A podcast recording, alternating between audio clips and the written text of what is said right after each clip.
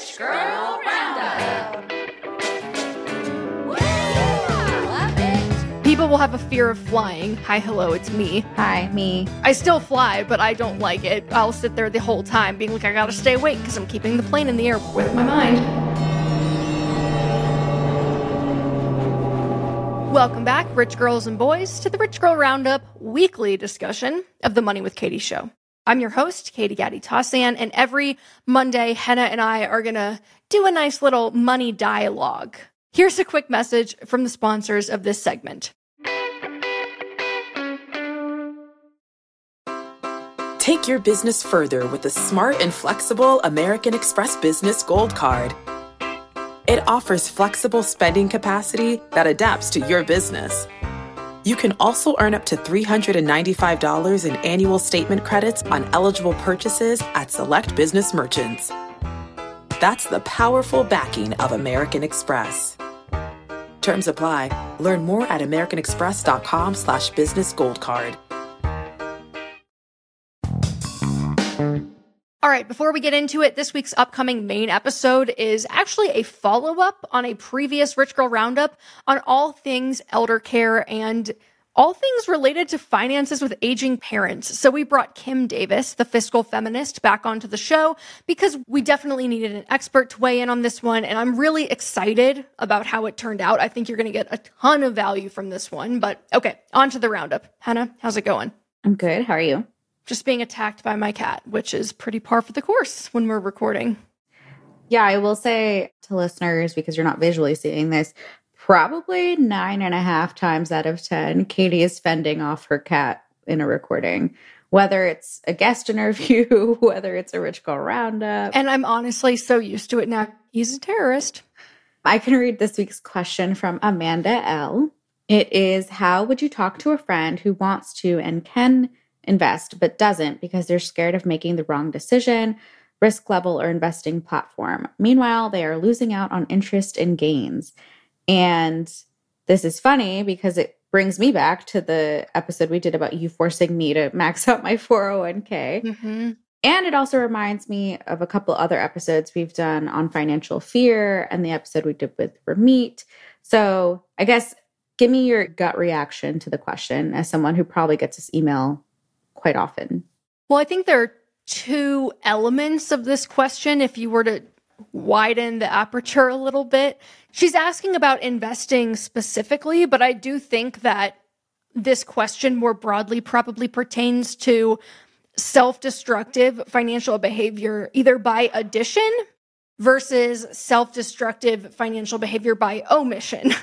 And underpinning all of this is the fact that generally speaking, people really don't like to be told what to do. So I think you're you kind of have an uphill battle no matter what. But when I say addition, I'm thinking of things like overspending. Gotcha. Living beyond your means. This is something where I think I would qualify right off the bat. If you have a friend that tends to overspend or is living beyond their means, unfortunately, I don't think there's much you can do to help someone unless they actually want to change because those habits are so deeply ingrained and just intertwined with things like self worth and how people cope. Spending habits are really about more than just money. And so I think unless someone is coming to you asking for help with something like that, you're probably better off just leaving it alone and leading by example.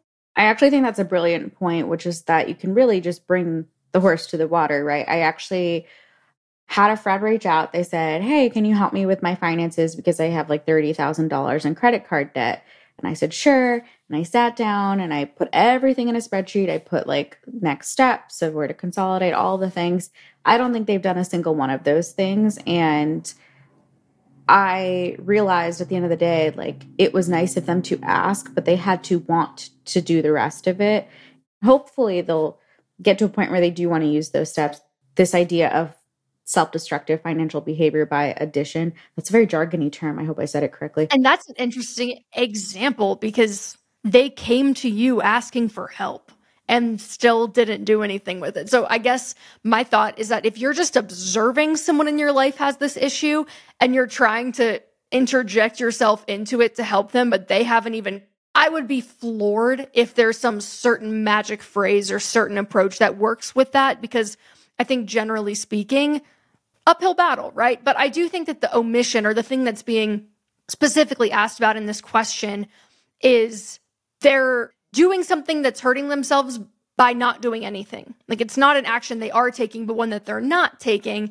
And I think when it comes to trying to help someone invest who has expressed an interest in doing so, the good thing is that typically there's going to be enough data on your side to help someone see where their fears are not rational. Now, whether or not they're going to be open minded enough to fully consider that data and act on it is another story. But all you can really do is show somebody the numbers and let them make their own decision. So, in my mind, the numbers that matter and what really are impactful kind of two things that over any given 30 year period in history the s&p has never lost money. So if it's a game of probabilities those are pretty good odds.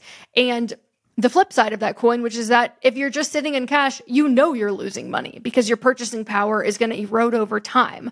So based on historical precedent i think the rational response to that is pretty obvious in that if somebody really is open minded that they'll see those things and potentially be more willing to do them and it'll feel a little bit less risky. But I do think helping someone see how they can start small can be a really good path to better. Did you just read my notes? My No. notes literally say starting small, showing them the best case scenario data.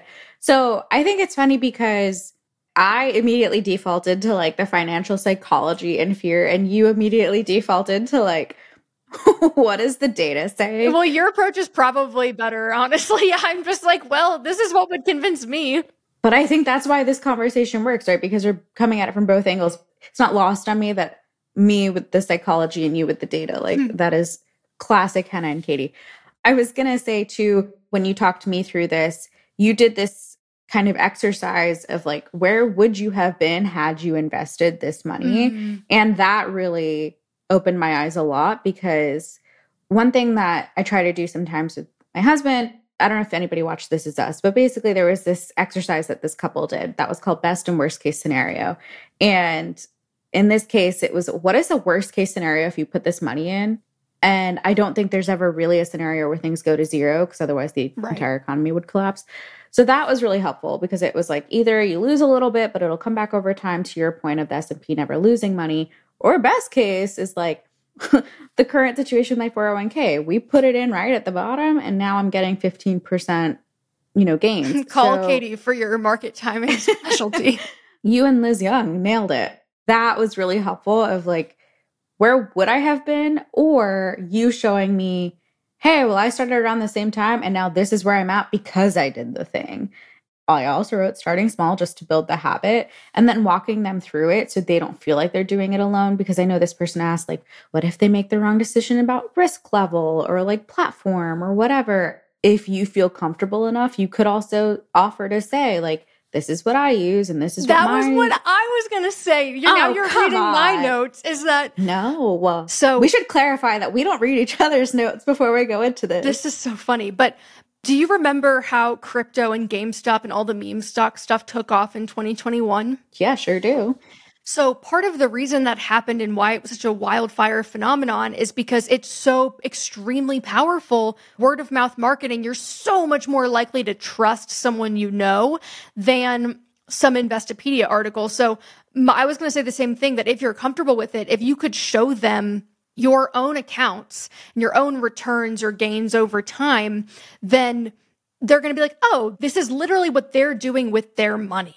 There's no better way to put your money where your mouth is than to make it really concrete for someone and to just show them. And that's how someone got me to start investing back in the day. My friend Haley, I think I've talked about her on the show before, but her brother basically told her these are three ETFs. And then she was like, okay, so my brother says this is what we need to buy. And I was like, okay, got it. So I downloaded Robinhood and I bought a thousand dollars of VOO. And then for days, I would just sit there and watch it go up and down. but it was like after a few months passed and I was like, oh, it's still in there. It's growing. It's earning money. So yeah, some days it's red, some days it's green, whatever. But that really helped me feel safe knowing that oh, I know other people that are doing this. I can see the money right in front of me. I put in an amount that felt a little bit safer at first at the time based on how much I had saved.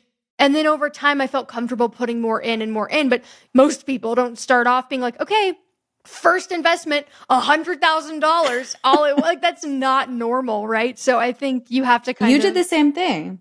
You said, Hey, this is how exactly I've set up my own. So if you go down and lose all yours, I'm losing mine too. And I was like, Well, the scale of your loss is much bigger than mine. I was like, we're in it together, baby. I think that that also really helped to alleviate not I mean, also because of your role, I was like, okay, well, I'm going to trust that she's not putting her money in like, you know, garbage. Big mistake. No, I'm just kidding. By following someone I trust or this person offering advice to someone that trusts them, like that is the big door opener. And once you get in through the door, it becomes much easier to be like, did it once, Yeah. nothing blew up, like Right. nothing was horrible. I can do this again. And then if it gets worse, then like space out the one after that. Or you can, you know what I mean? So Well, you know what? This is so classic. I'm like, let's talk about the truly unreasonable risks that people take.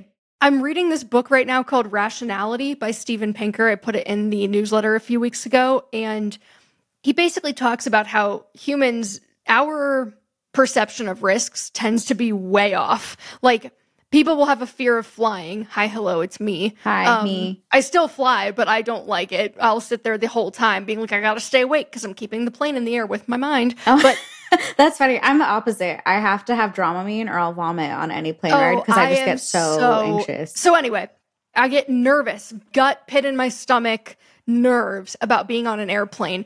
Being on an airplane is a thousand times safer than getting in a car. And yet I will still be driving down the road being like, oh, I got a text. What's that say? Like doing objectively horrifying, dangerous behaviors and not feeling any type of way about it. We're just bad at gauging risks. It's not intuitive. And so to me, in the money world, people will deploy their entire life savings into a single piece of real estate and be like, hope it goes up. Haven't done any research on the appreciation in the area, haven't done any sort of, you know, number crunching, but that's just the next step. So I'm going to take it. Buying a single family home is infinitely riskier from a financial standpoint than investing in an S&P 500 ETF for myriad reasons, but we don't perceive it that way. We don't think about it as being a big risk.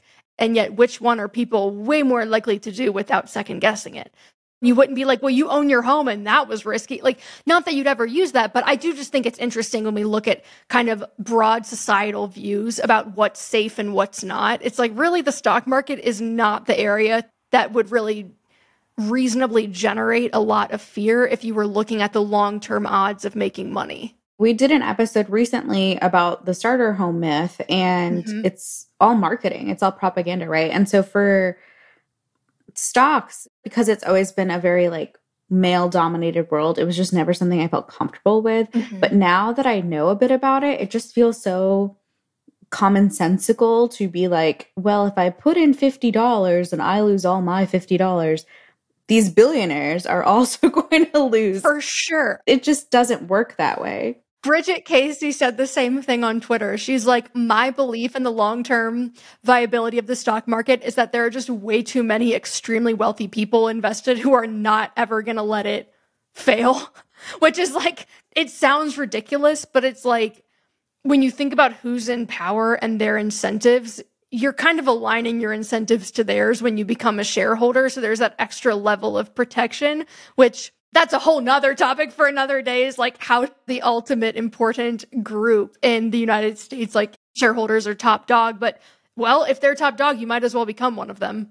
But that's exactly the point, right? Like to your point about S&P 500, these are the 500 highest performing companies. So if they all fail, we're all in a lot of trouble. Like Yeah, your portfolio is the least of your concerns if the S&P 500 goes to zero.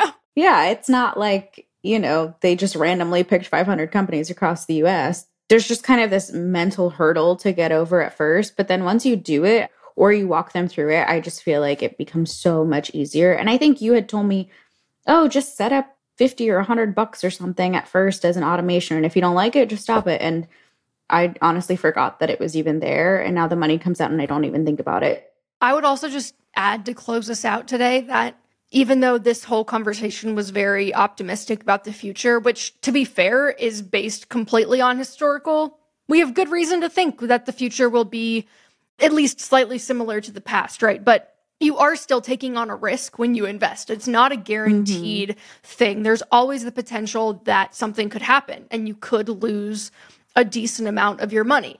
In fact, I think that means it's time for our favorite drop. Nick, hit it.